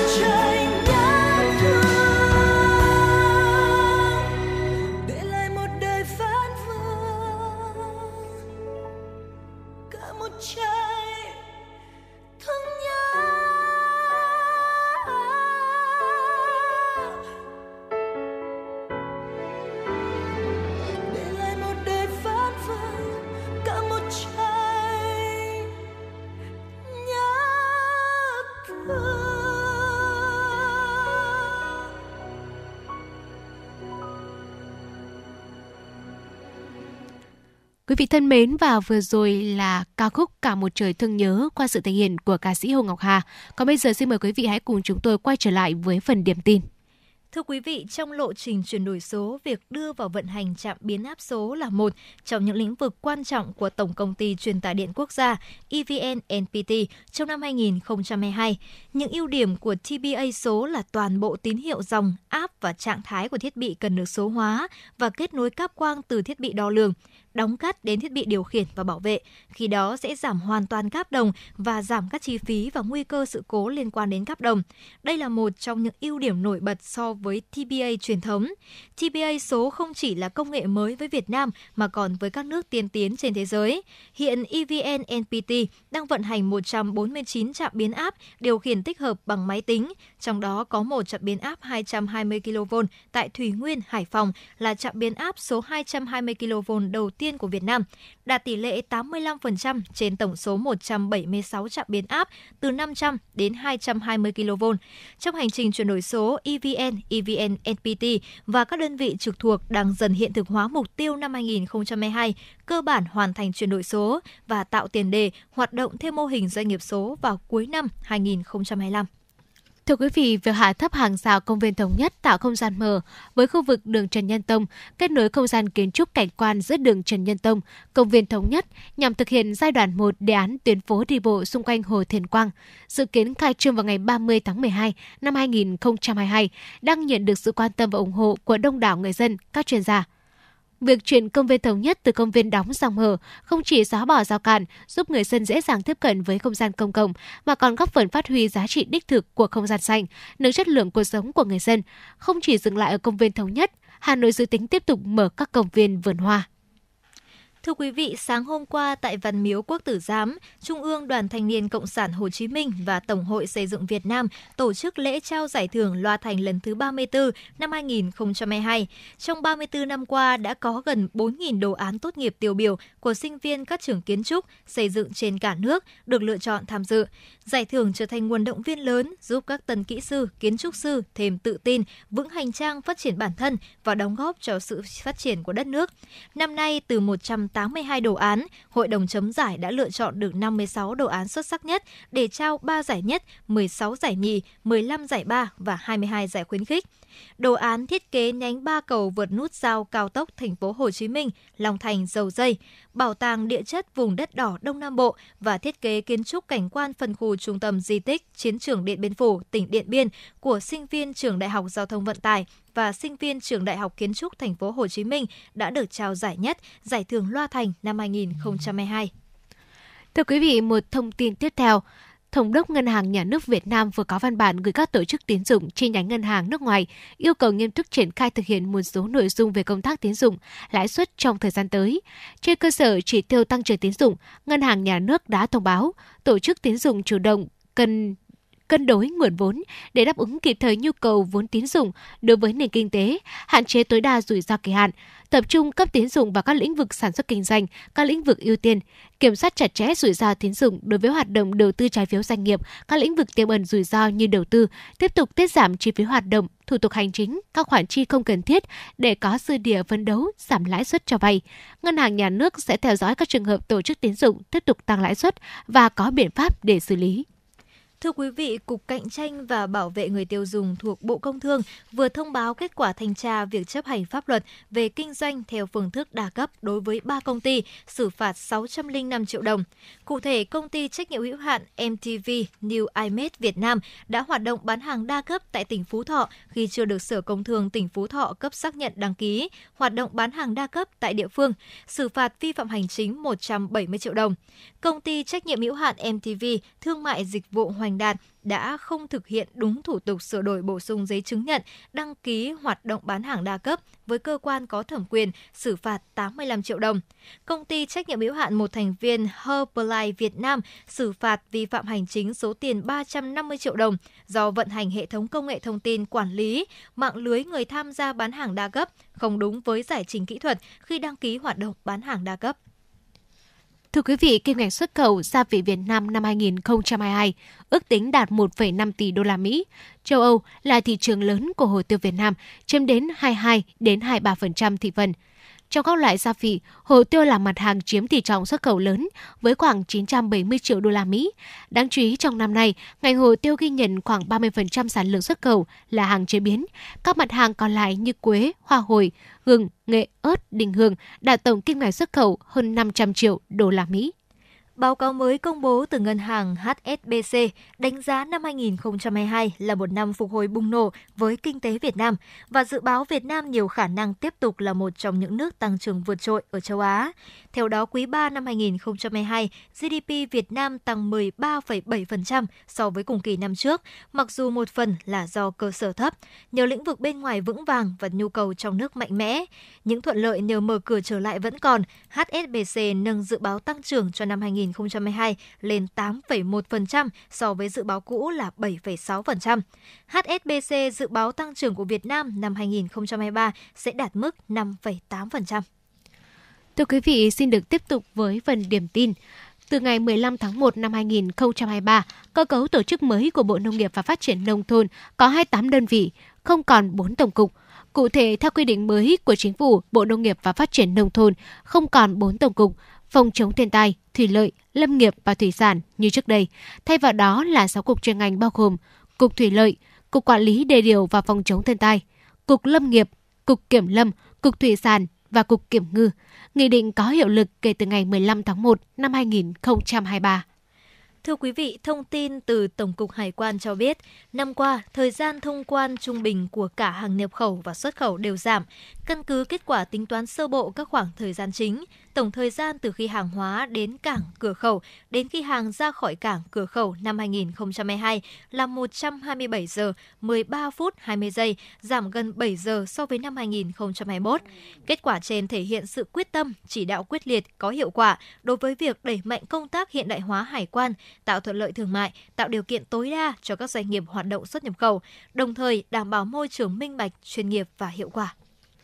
Theo thống kê mới nhất, hiện có chưa đến 60% trẻ em từ 5 đến dưới 12 tuổi tiêm đủ hai mũi cơ bản vaccine ngừa COVID-19. Trước thực trạng này, Sở Y tế Hà Nội đã có công văn đề nghị Ủy ban Nhân dân các quận huyện thị xã chỉ đạo tiếp tục giả soát đối tượng trẻ em từ 5 tuổi trở lên, vận động truyền thông cho cha mẹ, người giám hộ trẻ tiếp tục hưởng ứng chiến dịch tiêm chủng, đảm bảo phù đảm bảo phụ đủ hai liều cơ bản. Sở Y tế thành phố yêu cầu sử dụng hết số lượng vaccine được phân bổ, không thực hiện điều chuyển vaccine khi vẫn còn đối tượng tiêm chủng và tỷ lệ tiêm chủng còn thấp. Bên cạnh đó, Sở Y tế thành phố đề nghị Sở Giáo dục và Đào tạo Hà Nội đôn đốc các trường học tăng cường truyền thông cho học sinh, cha mẹ, người giám hộ hợp pháp của trẻ về tác dụng lợi ích của việc tiêm chủng, những phản ứng có thể gặp sau tiêm chủng và trách nhiệm đảm bảo quyền được tiêm chủng của trẻ em để tạo sự đồng thuận, vận động cha mẹ, người giám hộ đưa trẻ đi tiêm chủng đầy đủ, kịp thời các mũi cơ bản cho trẻ từ 5 đến dưới 12 tuổi.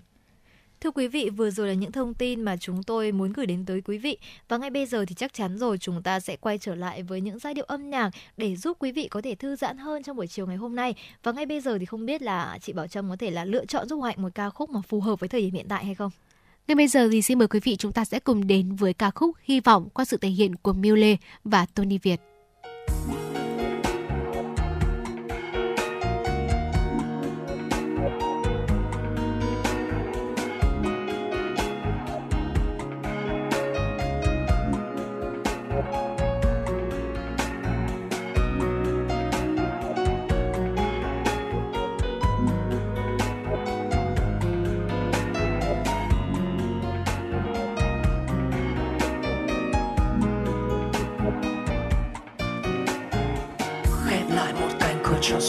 Xuống lòng tê tái vì ai? Một giọt lệ tuôn trên đôi mắt ai vì mãi? Con đường xưa kia in dấu đôi môi nụ hôn ngọt ngào cho đến tận mãi. Sau này phôi phai dù có yêu ai thì hãy thật hạnh phúc trên con đường xa dám mãi thêm mình. Hey, giờ mỗi lời hứa chỉ còn một nửa nửa hứa. Câu chuyện xưa anh xin khép lại.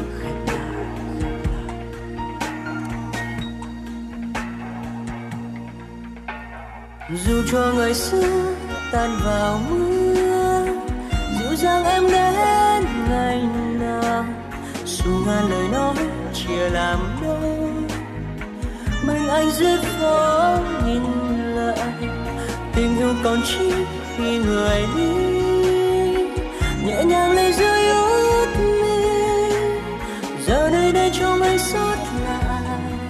từng phút giây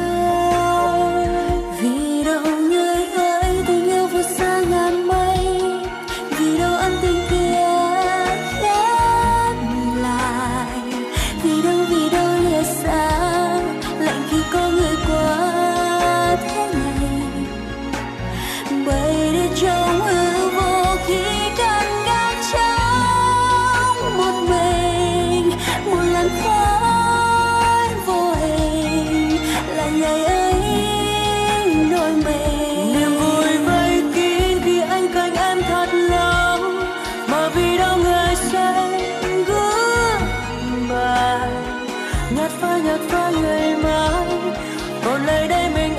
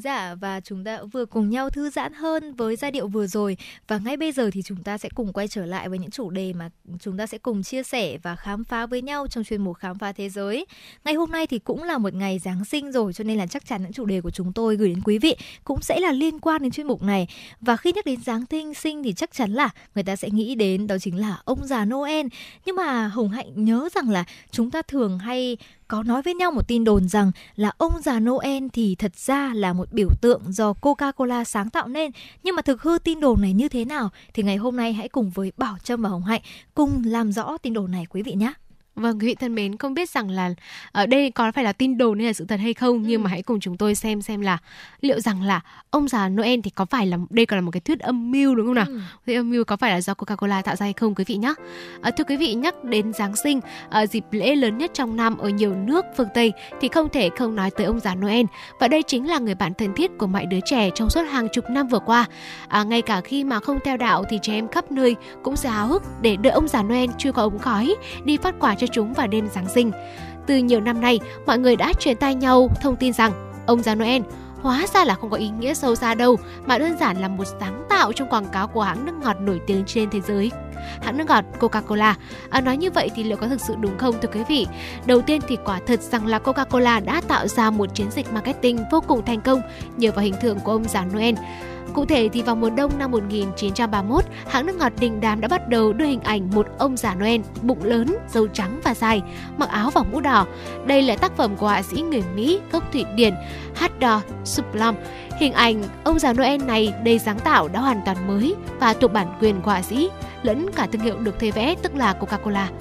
và ông già Noel thì xuất hiện chiếm trệ trên các poster, hình ảnh quảng cáo đã nhận được đánh giá vô cùng tích cực của khách hàng vì nó tạo một cảm giác vô cùng tươi vui. Và kể từ đó thì Coca-Cola tiếp tục sử dụng hình tượng này trong những mùa Giáng sinh tiếp theo. Dần dần cùng với sự phát triển của hãng nước ngọt, ông già Noel mặc đồ đỏ này bỗng dưng khắc sâu vào tâm trí của công chúng. Họ dần coi đây chính là ông già Noel quá thành công, Coca-Cola đã chạy chiến dịch này tới cả chục năm trời. Và cần lưu ý là trước khi ông già Noel của Coca-Cola xuất hiện thì đã có những hình ảnh khác về nhân vật này. Về nguồn gốc thì ông già Noel được xây dựng từ Thánh Nicholas trong đạo Thiên Chúa. Tuy nhiên, người ta lúc ấy thì không định hình ông già Noel sẽ phải có mặt mũi hay là ăn mặc trông như thế nào cụ thể. Nhiều nhà sử học thì trước khi ông già Noel của Coca-Cola được tạo ra, Thánh Nicholas đã xuất hiện trong rất nhiều hình minh họa và mô tả bằng văn bản với chiếc áo khoác ngoài màu đỏ tươi.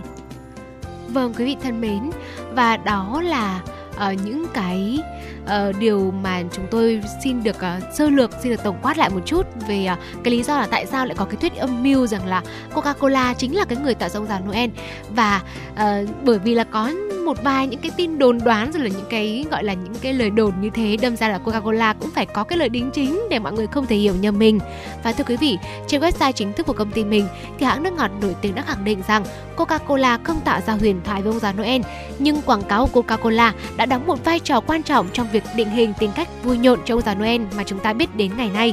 Và trước năm 1931 thì có rất là nhiều mô tả khác nhau về ông già Noel trên khắp thế giới, bao gồm là một người đàn ông cao gầy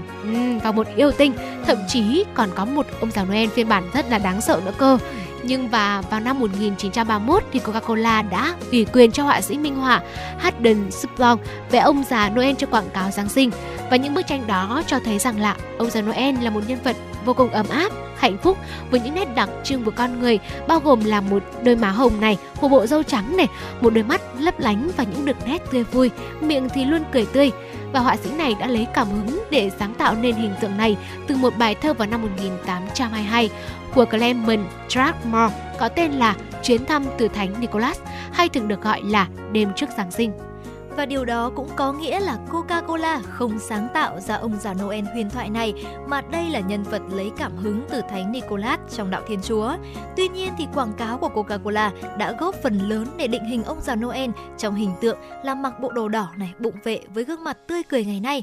Ông già Noel của Coca-Cola, theo phong cách ông nội này, đã thu hút công chúng và khi quảng cáo, thì đã lan rộng trên toàn cầu. Nhận thức về cư dân nổi tiếng nhất Bắc Cực đã thay đổi mãi mãi. Và nếu không có chiến dịch siêu thành công này của Coca-Cola, thì có thể là ông già Noel đã mang một hoặc là rất nhiều những hình ảnh khác nhau và cũng không phổ biến như đến như vậy vào dịp Giáng sinh, đúng không nào? Vâng quý vị thân mến và vừa rồi thì chúng tôi cũng đã chia sẻ đến quý vị uh, những cái thông tin xung quanh một cái lời đồn rằng là uh, ông già Noel là do Coca-Cola sáng tạo nên. Và hy vọng là sau khi uh, với tiểu mục khám phá thế giới sau khi lắng nghe Bảo Trâm Hồng Hạnh chia sẻ thì quý vị cũng đã có được câu trả lời chính xác rồi. Đó chính là Coca-Cola thì không phải là người tạo nên uh, ông già Noel. Tuy nhiên thì Coca-Cola lại có một vai trò vô cùng quan trọng trong cái việc mà định hướng hình ảnh của một ông già Noel vô cùng là phúc hậu tươi vui rồi là mang rất là nhiều tình thương đến cho uh, tất cả mọi người đặc biệt là các bạn nhỏ đúng không nào và để uh, tiếp nối những cái dòng cảm xúc này thì xin mời quý vị chúng ta hãy cùng đến với một uh, giai điệu âm nhạc đó chính là một ca khúc uh, mang um, hơi hướng của Giáng sinh Silent Night qua sự thể hiện của Maria Carey.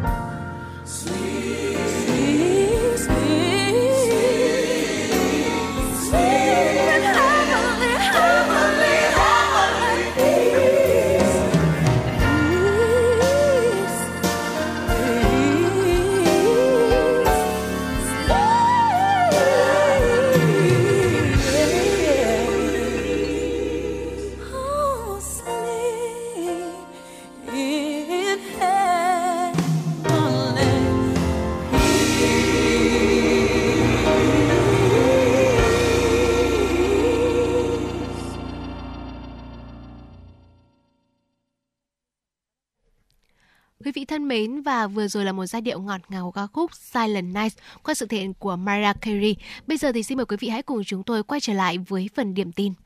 Thưa quý vị, trong 3 ngày đầu tiên khai trương, dịch vụ ăn uống tại tuyến phố ẩm thực đi bộ đảo Ngọc Ngũ Xã tại phường Trúc Bạch, quận Ba Đình, Hà Nội sẽ giảm giá 15% cho người dân và du khách. Lễ khai trương khu phố ẩm thực đêm kết hợp đi bộ đảo Ngọc Ngũ Xã sẽ được tổ chức vào tối nay. Khu phố này sẽ hoạt động thường xuyên từ vườn hoa đầu cầu Ngũ Xã 1 và trên hai đoạn phố Ngũ Xã và phố Nguyễn Khắc Hiếu vào 3 ngày cuối tuần, bắt đầu từ 18 giờ đến 22 giờ thứ sáu và từ 7 giờ đến 22 giờ các ngày thứ bảy và chủ nhật. Tuyến phố được kỳ vọng sẽ là nơi quảng bá sản phẩm quà tặng du lịch của Hà Nội, quận Ba Đình, khuyến khích phát triển ngành truyền thống, tạo việc làm, tăng thu nhập cho lực lượng lao động, góp phần thu hút khách du lịch, phục hồi hoạt động du lịch thủ đô.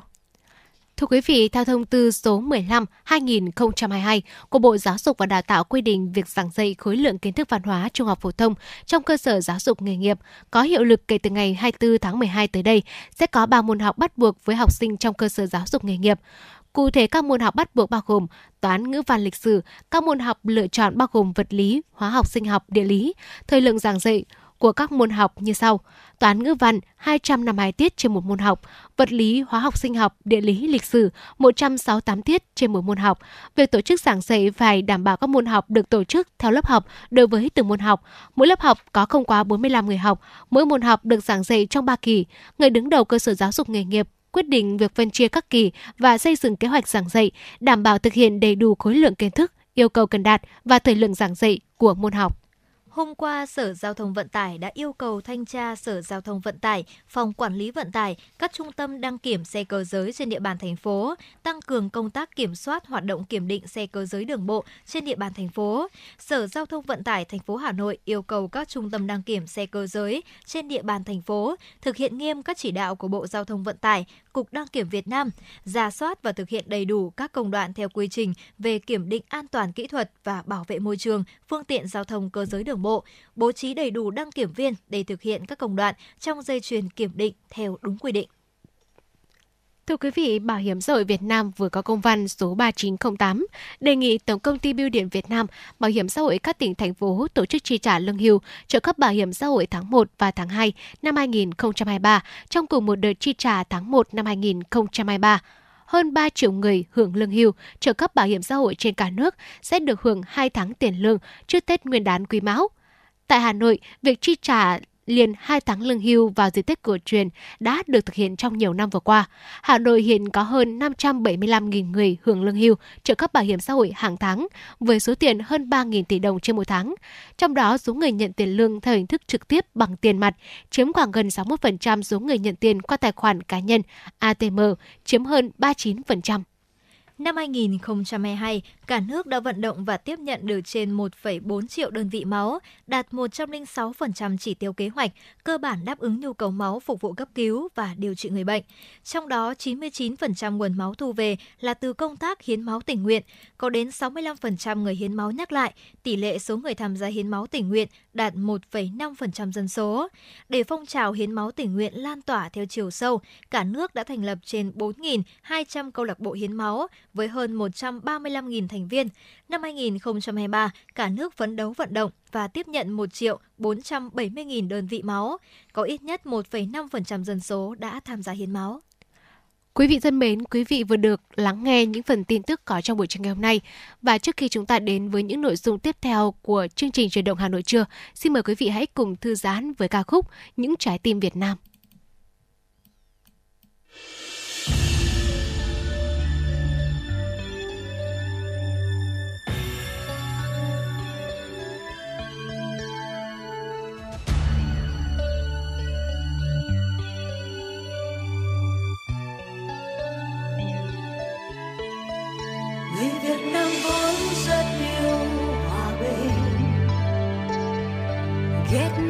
Tranh hận thù. Nhưng non sông kêu tên chúng ta. Sẵn sàng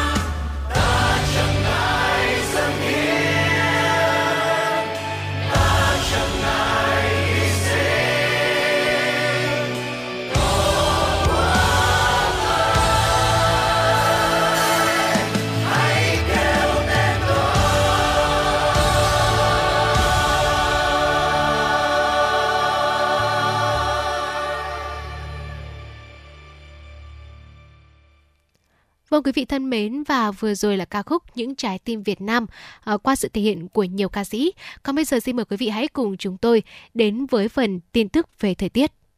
Thưa quý vị, thời tiết miền Bắc trong vòng 24 đến 48 giờ tới thì nắng trưa, chiều trời rét. Từ đêm ngày 28 tháng 12 thì trời rét đậm và có nơi rét hại. Ngày 27 đến ngày 29 tháng 12 thì có mưa và mưa rào rải rác. Theo Trung tâm Dự báo Khí tượng Thủy văn Quốc gia thì miền Bắc sẽ đón Giáng sinh trong một thời tiết thuận lợi. Dù rét nhưng mà trưa chiều trời nắng, còn miền Trung thì có mưa rào rải rác. Nhiệt độ miền Bắc của thủ đô Hà Nội hôm nay, Giáng sinh ngày 24 tháng 12, dao động từ 10 cho đến 25 độ C tới đêm ngày 28 tháng 12 thì miền Bắc sẽ trải qua một đợt rét đậm. Dự báo mưa rào từ 27 đến 29 tháng 12. Miền Trung sẽ trải qua ngày mùng 1 Tết Dương lịch với thời tiết mưa, mưa rào và rông. Miền Bắc vào ngày Tết Dương lịch trời sẽ rét. Và quý vị thân mến, ờ, dự báo thời tiết cả nước trong 24 đến 48 giờ tới, Bắc Bộ đêm không mưa, sáng sớm có nơi có sương mù, ngày nắng, trời rét, vùng núi có nơi rét đậm rét hại, vùng núi có khả năng xảy ra sương muối. Tại khu vực Bắc Trung Bộ, trời có mưa vài nơi, sáng sớm có nơi có sương mù, trưa chiều trời nắng, trời rét. Khu vực Trung Trung Bộ có mưa rào rải rác, phía Bắc trời rét, phía Nam trời lạnh. Còn các khu vực khác thì đêm có mưa rào vài nơi và ngày nắng. Dự báo thời tiết cả nước trong ngày hôm nay, Giáng sinh, ngày và đêm hôm nay 24 tháng 12, tại thủ đô Hà Nội, trời có mây, ngày nắng, đêm không mưa, sáng sớm có nơi có sương mù, gió đông bắc cấp 23, trời rét, nhiệt độ thấp nhất từ 10 đến 13 độ C, nhiệt độ cao nhất từ 23 đến 25 độ C. Thưa quý vị, ờ, với dự báo thời tiết cả nước trong từ 24 đến 48 giờ tới thì chúng ta có thể thấy rằng là hiện tượng thời tiết giữa các vùng miền sẽ có những cái sự khác biệt. Nhưng mà quan trọng nhất thì thủ đô Hà Nội của chúng ta vẫn sẽ có một thời tiết khá là thuận lợi trong ngày hôm nay. Bên cạnh đó thì với ờ, đợt đón năm mới sắp tới thì có thể là thời tiết sẽ chưa ủng hộ lắm nhưng mà hồng hạnh tin chắc rằng là mỗi quý vị thính giả sẽ có những cái dự định và có những cái sắp xếp kế hoạch cho mình để phù hợp với cái ờ, thời tiết mà chúng ta đã vừa dự đoán trong ngày hôm nay Vâng quý vị, tiếp tục với những thông tin về thời tiết ở các khu vực khác. Phía Tây Bắc Bộ nhiệt độ thấp nhất từ 10 đến 13 độ C, có nơi dưới 9 độ, nhiệt độ cao nhất từ 20 đến 23 độ, có nơi trên 23 độ. Nhiều mây, trời không mưa, trưa chiều giảm mây trời nắng, gió nhẹ trời rét, có nơi rét đậm rét hại. Thưa quý vị, tại phía Đông Bắc Bộ thì có mây và ngày nắng, đêm không mưa, sáng sớm thì có nơi có sương mù, gió Đông Bắc cấp 2, cấp 3, trời rét, vùng núi có nơi rét đậm, rét hại, nhiệt độ thấp nhất từ 10 đến 13 độ, vùng núi có nơi dưới 9 độ C, nhiệt độ cao nhất từ 21 đến 24 độ, có nơi trên 24 độ C. Quý vị thân mến, di chuyển đến khu vực Thanh Hóa, Thừa Thiên Huế. Tại khu vực này, nhiệt độ thấp nhất từ 12 đến 15 độ C. Phía Nam, thời tiết nhiệt độ có tăng hơn một chút, dao động từ 15 đến 18 độ C. Nhiệt độ cao nhất tại khu vực này là từ 21 đến 24 độ. Trời nhiều mây, phía Bắc có mưa vài nơi, trưa chiều giảm mây trời nắng, phía Nam ngày có mưa rải rác, đêm có mưa vài nơi, gió Bắc đến Tây Bắc cấp 23, trời rét. Còn tiếp đến là khu vực từ Đà Nẵng đến Bình Thuận, nhiệt độ thấp nhất sẽ dao động từ 18 đến 21 độ C, phía Nam từ 21 đến 23 độ, nhiệt độ cao nhất từ 23 đến 26 độ C, phía Nam từ 27 đến 30 độ. Phía Bắc nhiều mây, có mưa và mưa rào rải rác, phía Nam có mây, ngày nắng, đêm có mưa rào vài nơi, gió Đông Bắc cấp 3 và phía Bắc trời lạnh. Tại khu vực Tây Nguyên, nhiệt độ thấp nhất từ 13 đến 16 độ C, nhiệt độ cao nhất từ 22 đến 25 độ. Có mây, ngày nắng, đêm có mưa rào vài nơi, gió đông bắc đến đông cấp 3, sáng và đêm trời rét. Còn tại khu vực Nam Bộ thì chúng ta ghi nhận một hiện tượng thời tiết là có mây và ngày nắng, đêm có mưa rào vài nơi, gió đông bắc cấp 3, sáng sớm và đêm trời lạnh. Nhiệt độ thấp nhất từ 20 đến 23 độ, miền Đông có nơi dưới 20 độ, nhiệt độ cao nhất sẽ dao động từ 28 đến 31 độ C. Và quý vị thân mến và Bảo Trâm xin được à, nhắc lại một chút đó là dự báo thời tiết Noel năm nay. Ở Bắc Bộ thì ban đêm trời vẫn rét đậm rét hại bởi không khí lạnh vẫn sẽ tiếp tục ảnh hưởng tới nước ta. Ở các tỉnh Bắc Bộ nếu nhiệt độ nền nhiệt độ những ngày vừa qua cũng đã được tăng dần. Ban ngày trời có nắng nhưng ban đêm thì rét đậm rét hại. Đặc biệt là thời tiết trong đêm Noel tại Hà Nội và các tỉnh miền Bắc thì trời sẽ không có mưa và nhiệt độ dao động trong khoảng từ 14 đến 16 độ C. Vì vậy nên là quý vị nếu như mà chúng ta có những cái kế hoạch đi chơi cùng người thân bạn bè của mình vào tối ngày hôm nay, tối Noel 24 tháng 12 thì quý vị cũng nhớ là mình cũng cần trang để trang bị đầy đủ thêm áo ấm và khăn bởi vì thời tiết về đêm thì nhiệt độ cũng sẽ giảm sẽ giảm sâu và nhiệt độ như chúng tôi cũng vừa thông tin là sẽ dao động từ 14 đến 16 độ C. Thưa quý vị, vừa rồi là những thông tin thời tiết mà chúng tôi muốn gửi đến quý vị trong buổi trưa ngày hôm nay. Mong rằng là với những dự báo vừa rồi thì quý vị có thể đã sắp xếp được lịch trình cũng như là những công việc của mình để có thể là cùng thích nghi với thời tiết và quan trọng nhất là đảm bảo được sức khỏe của bản thân và gia đình. Và vừa rồi thì cũng chính là những thông tin cuối cùng của chúng tôi gửi đến quý vị trong chuyển động Hà Nội trưa. Ngay bây giờ thì có lẽ rằng là chúng tôi muốn gửi đến quý vị một giai điệu âm nhạc để thay cho lời chào tạm biệt. Vâng quý vị thân mến, hy vọng rằng 120 phút trực tiếp của truyền động Hà Nội buổi trưa ngày hôm nay cũng đã giúp quý vị thính giả hài lòng và thư giãn. Tới đây thì thời lượng dành cho chương trình cũng xin phép được khép lại. Chỉ đạo nội dung Nguyễn Kim Khiêm, chỉ đạo sản xuất Nguyễn Tiến Dũng, tổ chức sản xuất Lê Xuân Luyến, biên tập Quang Hưng, MC Bảo Trâm Thu Minh, thư ký Kim Anh cùng kỹ thuật viên Viết Linh phối hợp thực hiện. Xin hẹn gặp lại quý vị trong khung giờ chiều nay từ 16 đến 18 giờ. Thân ái chào tạm biệt.